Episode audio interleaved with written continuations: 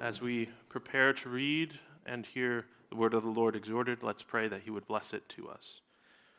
Our Heavenly Father, we thank you that you are a God who speaks. You do not remain in silence, but you have made your word known. We pray that through the reading of your word this night, you would upbuild your saints, that you would call those who do not know you to repentance. We pray that you would be at work through the reading of your word. And we pray this in the name of our only Savior, Jesus Christ. Amen. You may be seated.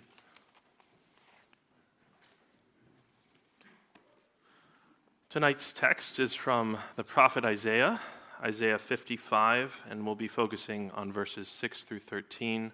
We'll read the whole chapter to get more of the context, but Isaiah 55, right before the prophet Jeremiah, and right after all of the wisdom literature so, right after Song of Solomon.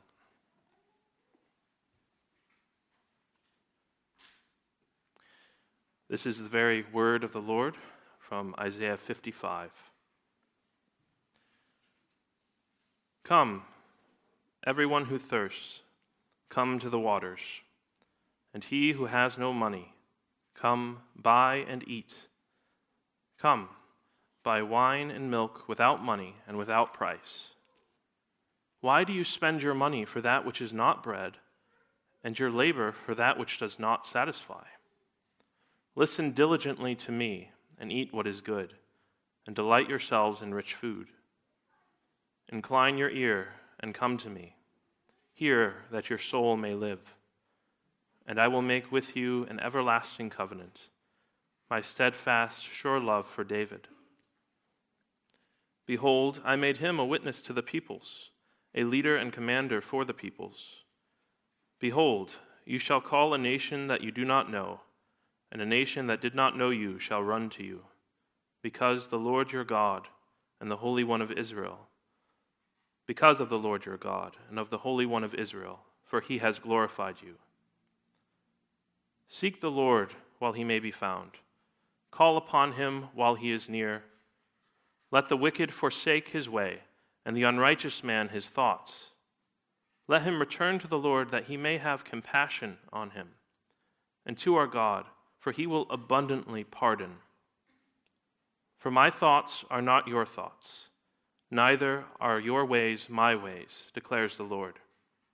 For as the heavens are higher than the earth, so are my ways higher than your ways, and my thoughts than your thoughts.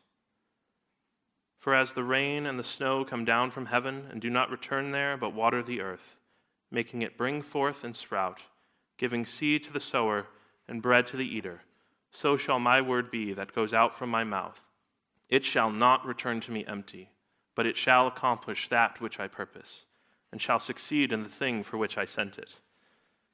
For you shall go out in joy and be led forth in peace. The mountains and the hills before you shall break forth into singing, and all the trees of the field shall clap their hands. Instead of the thorn shall come up the cypress, instead of the brier shall come up the myrtle, and it shall make a name for the Lord, an everlasting sign that shall not be cut off. Amen. As we come to consider these verses from Isaiah 55, this chapter is answering a very important question that's important to those who are hearing this for the first time in the context of when it was first written. And if you fast forward a little bit to the exile that Isaiah was prophesying about, it has even more relevance for them, and it still has relevance for us today. Those first two verses that we're considering, those are six and seven. Seek the Lord while he may be found, call upon him while he is near. Let the wicked forsake his way, and the unrighteous man his thoughts. Let him return to the Lord, that he may have compassion on him, and to our God, for he will abundantly pardon. The rest of the verses that follow from this are all connected to this main couple verses and this statement this statement that the Lord will forgive the wicked when they come to him. And in a way, it's answering an objection of how can the Lord forgive the wicked? For the Israelite who may be sitting in exile after God has brought judgment on them for their sins against the Lord, brought them to Babylon, they're wondering how could the Lord forgive the wicked? How could he forgive me. I've seen his judgment on the wicked, and I know his word. I know he says in Proverbs that he who justifies the wicked and he who condemns the righteous are an abomination to the Lord. So, how could he forgive me? So, there's this hesitancy to come to the Lord as he has commanded here in these verses. And the remaining verses in our passage answer that objection. And this, this remains true for us. Often you and I may wonder I have sinned against the Lord, I have broken his law, I have not loved my neighbor as I should, I have lied, I have cheated, I have stealed. I have not loved the Lord my God with all my heart, mind, soul, and strength. How could he forgive me, who has so broken his commandments? I know he is holy, he cannot abide wickedness to abide with him. How could he forgive me? And this passage gives us several answers and points to the ultimate answer in Christ at the very end. But some of those ways in which the Lord removes the objections of the wicked who are hesitant to come to him, who doubt that he can forgive them, is by saying that he can forgive because his ways are not our ways, and because his purposes are inevitable, and because of his unbreakable covenant. Those will be our three points this evening because his ways are not our ways, because his purposes are inevitable, and because of his unbreakable covenant. And as we move to that first point, because his ways are not like our ways, we see those next two verses, verses 8 and 9, talking about the Lord's thoughts and the wicked's thoughts. And some think that this is purely moral. The Lord is simply saying, My ways are not your ways because you are sinners, you are wicked. And there is certainly an element of that. And there's this picture of repentance there, as the wicked are supposed to return to the Lord, to turn from their ways and their thoughts and turn back to God.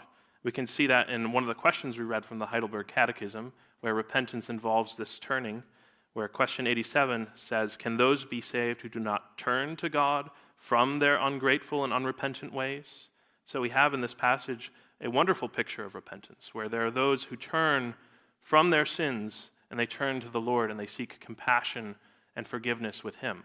That is what repentance is it's a turning from something to the Lord, turning from anything that is keeping us from coming to Him. As we read the rest of the catechism, of course, we're told that there are two elements to this repentance there's a dying away of the old self and the rising to life of the new. And part of that repentance is for the wicked to see that their ways are not like the Lord's ways and to flee from their ways, to be sorry for them, and to run to the Lord for forgiveness. But this is not merely a moral otherness that the Lord is speaking about. He's speaking about who He is. He is not a creature like us, He is the Creator. His ways are not our ways. He dwells in heaven. And heaven is not merely a distance from the earth in scriptures and in the ancient Near East, it was considered another realm, the realm of the spiritual beings. And you can think of Isaiah 6 in the throne room of God, where Isaiah is drawn up before the Lord and he sees the Lord sitting on his throne surrounded by his angels. And so, what is being said here with my ways are not your ways, and as high as the heavens are from the earth, so are my ways higher than your ways, is that the Lord is God.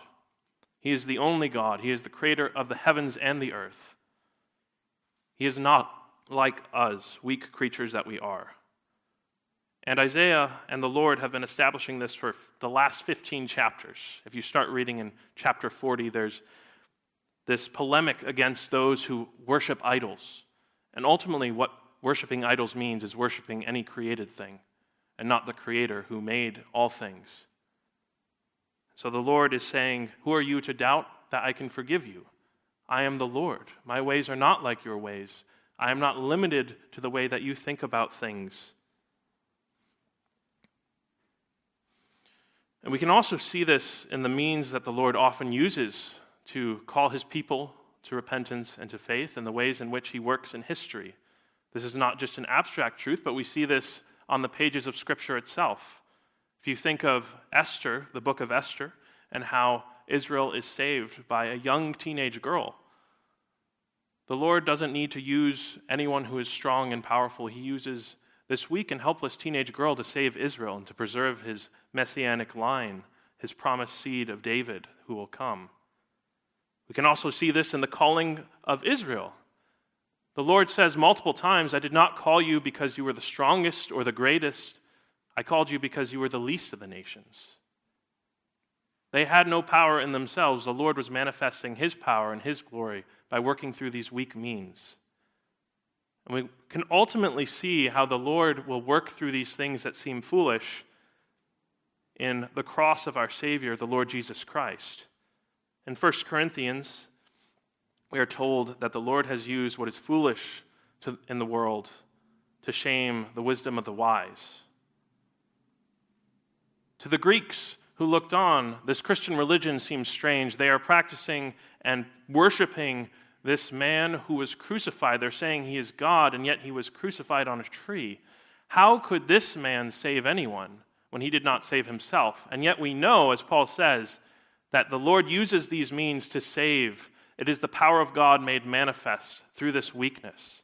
He has conquered through the cross, and He has raised the Lord Jesus Christ from the dead.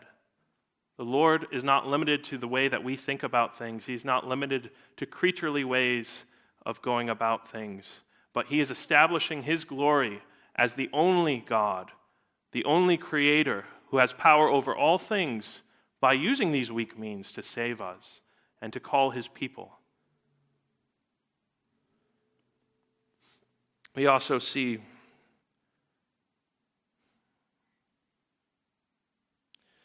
how we cannot limit the Lord and put him in a box.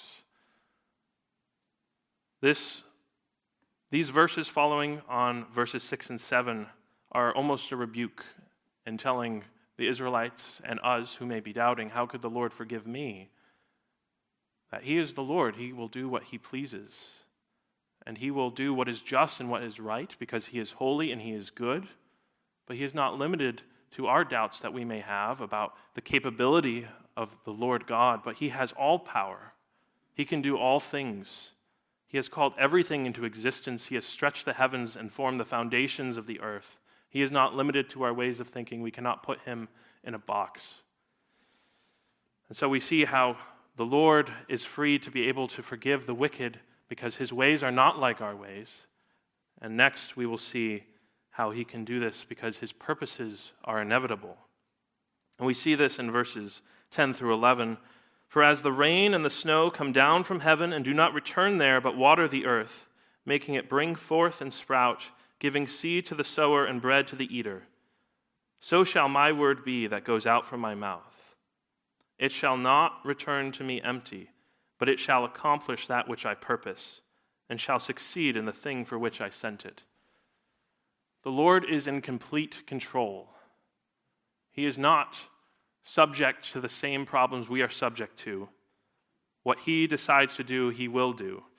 For you and I, we have many purposes, and for one reason or another, we can't fulfill them. Perhaps it's because of our own sin. We failed to do what we promised to do because we are false and not true. We've promised too much, or we've said something that we can't do. Sometimes it's due to a lack of power, where we would love to do this thing, we would love to accomplish this purpose, but we can't. We're not strong enough. No matter how much you and I want, we can't bring back somebody from the dead, but the Lord can. His purposes are sure. He can do all things because He is Almighty God. He is the King of kings and the Lord of lords. And whatever He intends to do, He does. And we see this even in the book of Isaiah itself, as Isaiah is prophesying about Israel going into exile.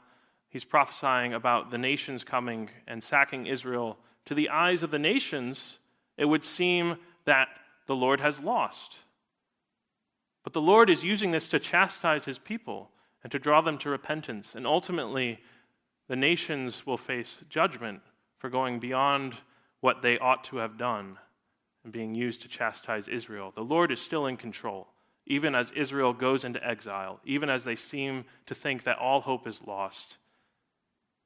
The Lord is still in control. The imagery in these verses of 10 and 11 are this image of these messengers going forth from the king's palace. We talked about how the heavens are the throne room of God, And so we have him sending from the heavens the rain and the snow. We have this beautiful picture of God's work in everyday life, where he sends rain and snow to provide water to water the earth, to give us food. And he provides all that we need. He provides bread, he provides seed. This water and this rain goes forth, and we read in the Psalms and in other places that all these things bear witness to God. They're heralds of God's general providence and how He works in these things. He is not out of control of anything, but He is controlling even the rain and the snow and sending these things to give us bread, to give us seed, to give us life.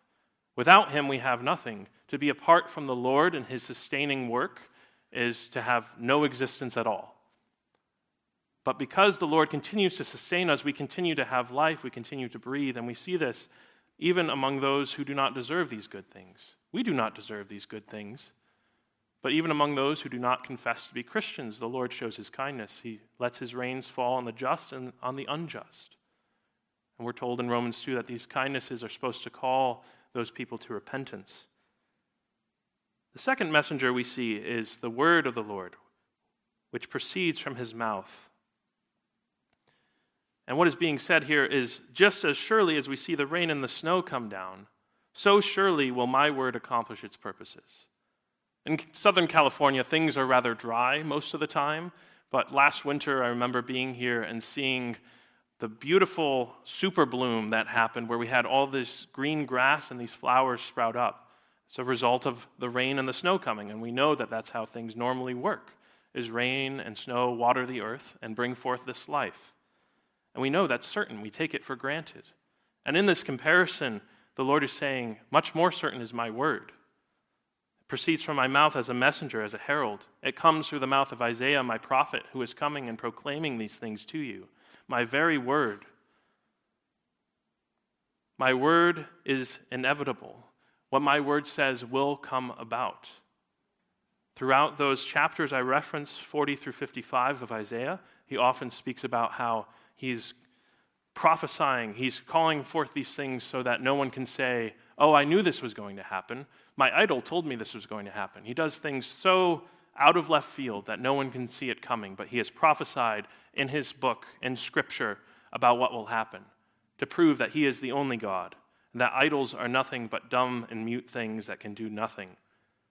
The Lord has all power and all glory, and his word accomplishes what he sends it out for. What he says will happen will happen. As we think about that, what has he promised will happen here? He's promised what happens in verses 6 through 7. He said that he will forgive the wicked, he will have compassion on them when they come to him. The word of the Lord is more certain than what you may personally experience or feel, even as our conscience may accuse us of being wicked of being undeserving of the grace of God. The word of the Lord tells us that if we are in Christ, we have forgiveness of sins. We can trust his word above our conscience, above our false and twisted ideas of things. The Lord has fully paid for the sins of those who are in Christ, and there's no further condemnation for the Christian, even though your conscience may accuse you even though the devil may whisper in your ear and tempt you to despair, the Lord has promised through the Lord Jesus Christ that He has forgiven your sins, that He has given you eternal life. He has brought you to Himself in repentance and faith, and the Lord Jesus Christ Himself has said that He will not lose any who have been given to Him. This is what the Word promises, and we are told, and it is clear through the prophecies that have become true through all the Old Testament prophecies of Christ, who has come, who has lived, and who has died, that his word is certain. We can trust him when he says that he will forgive us when we come to him. We can trust him when he says that he will love us and have compassion on us.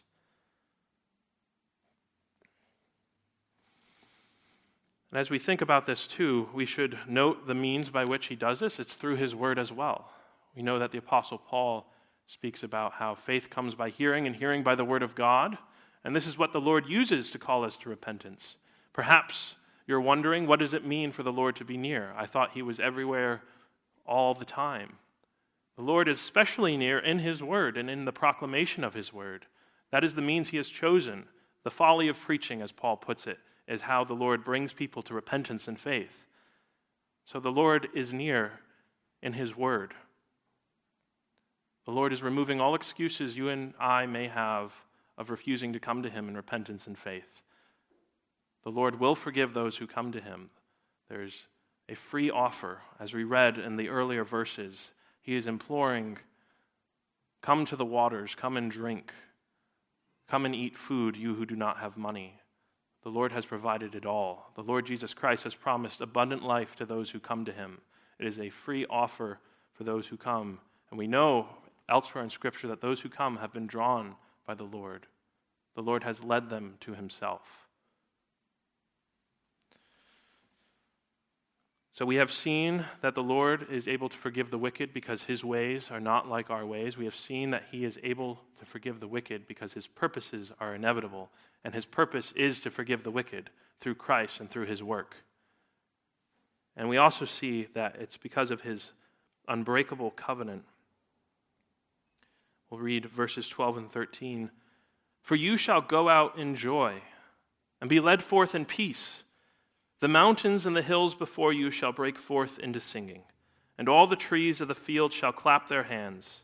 Instead of the thorn shall come up the cypress, instead of the brier shall come up the myrtle, and it shall make a name for the Lord, an everlasting sign that shall not be cut off. This is such beautiful imagery here as we have this imagery of all the earth rejoicing, of people being led forth from exile in joy and going forth in peace and remember that the you being referred to here is the wicked. The Lord will bring the wicked forth in joy. The Lord will lead forth the wicked in peace. They will no, longer be at enmity with God, but they will be given peace with God. And as we heard this morning, we ought to rejoice in this. We ought to take joy in the promises and in the things that the Lord has done. He has given us such a bountiful gift. He has given us salvation itself. We who were enemies with him and who deserve his wrath have been given peace. We have this certainty from him. We also, as we read this, perhaps you're wondering maybe this is just Israel coming back from exile, but the imagery here and in the context of the rest of Isaiah, this seems to be more of a cosmic redemption. This is not just Israel coming back from Babylon. We have the very creation itself breaking forth into singing, the trees of the field clapping their hands, we have them going forth in joy and peace. But we know when Israel came back from the exile that it was joyous, but there was also disappointment as they saw the temple being rebuilt and they saw it did not measure up to the glory that it once had.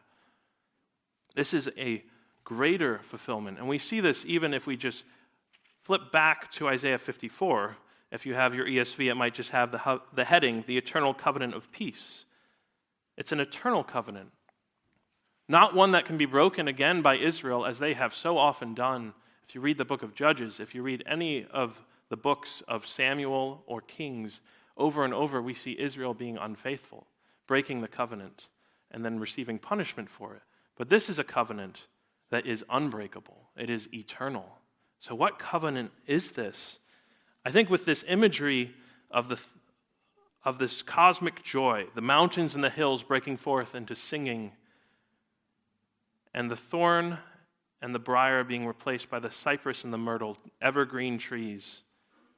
We're looking at the new covenant, the covenant of grace that was promised in the garden. And this imagery of thorns and briars may call to mind Genesis 3:18. They're not the same exact words, but the imagery is similar, where the Lord curses the ground after Adam has sinned, and he curses the ground where he will have to toil and thorns will come up and briars and they will keep him from working with ease. And what's happening here is these signs of the curse are being removed. And the wicked are no more. They have been made right with God, and they're being led forth in joy and in peace. If we think back to Genesis 3, we think back to that broader context of Genesis 3, where the Lord has made a promise that the serpent will not win, the serpent who caused Adam to fall who gave him this temptation where Adam fell of his own free will, he will not be victorious ultimately. But the seed of the woman will come. There will be enmity between him and the serpent. And even though his heel will be bruised, he will break the serpent's head. He will strike a death blow. So, this is pointing to that covenant of grace that's promised back all the way in Genesis, and that is unfolded throughout the pages of Scripture, and that we are still looking forward to the consummation of it. Jesus Christ has established the new covenant between God and man through his blood, through the shedding of his blood on the cross. That is where he struck the death blow against the serpent, as he was nailed to a tree, bearing all of our sins, as the Lamb of God who had come to take away the sins of the world. He strikes the death blow to the serpent now, and we are told that he, as the strong man, the Son of Man, has bound the serpent, has bound the devil. So the devil is no longer free to go ranging about and devouring Christ's own, but we've been freed from that fear. We have been freed from the condemnation that we deserve, the wrath of God that we deserve, because of what Christ has done. And we know that this has happened because we know that he has risen. He has risen from the dead, and this is the sign of the new age coming, the new covenant that has been established, where we have peace with God. We no longer have fear. We read all throughout the pages of the New Testament, especially as we read the epistles, that this is a new thing that is happening. And that is being promised here, even in Isaiah. And we're looking forward to when the, this new age will be consummated. Because right now, you and I still struggle with sin. We know through the cross that God's justice has been satisfied that God can be just and the justifier. He did not just wink at sin, but he punished it. Even though Christ did not deserve it, he bore our sins for us. And so we know we have peace with God, but still there's that remnant of Adam, that remnant of the old man in us where we still struggle with sin. And so we're still looking forward to what is promised here this beautiful picture of peace and joy, of all the signs of the curse being removed, and of a new heavens and a new earth where we will be able to be with God where we will be able to dwell in his presence, where there will be no more crying, where there will be no more despair over our own failings, our own sins, but we will no longer sin. We will be made like our Savior, the Lord Jesus Christ, and we can look forward to that day with great joy. And as we consider these things, Let's not forget that all these wonderful things about how God is not like us, how he is free to save us because he is not like us, how his purposes are inevitable, and how he has made an everlasting, unbreakable covenant of peace. All of this is connected with a call to repent, to turn to him. We read in Scripture and we read in the Catechism that those who do not repent will not be saved. They will not be able to enter this joy and this peace that has been laid out before us.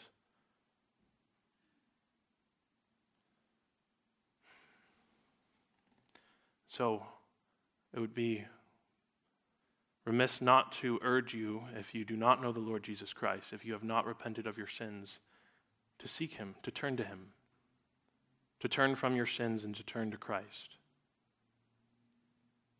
He is our advocate. He is the King of Peace.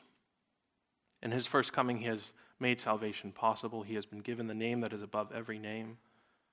But in his second coming, he will come in judgment, and those who have not acknowledged him and confessed him as their Savior now will be forced to acknowledge him as Lord, but it will not be a saving acknowledgement. Turn to the Lord Jesus Christ, and you will be saved. He will forgive your sins he will pay for them, and He will give you His righteousness. Let's pray. Our Heavenly Father, we thank you that your ways are not like our ways. We do not understand all of your ways. We do not understand your thoughts, but they are marvelous thoughts, and you have shown us that you are for us and not against us in Christ. We pray that we would seal up these truths on our hearts, that you would help us to never forget them we pray that you would draw your own to yourself by your Holy Spirit. We pray this in Jesus' name. Amen.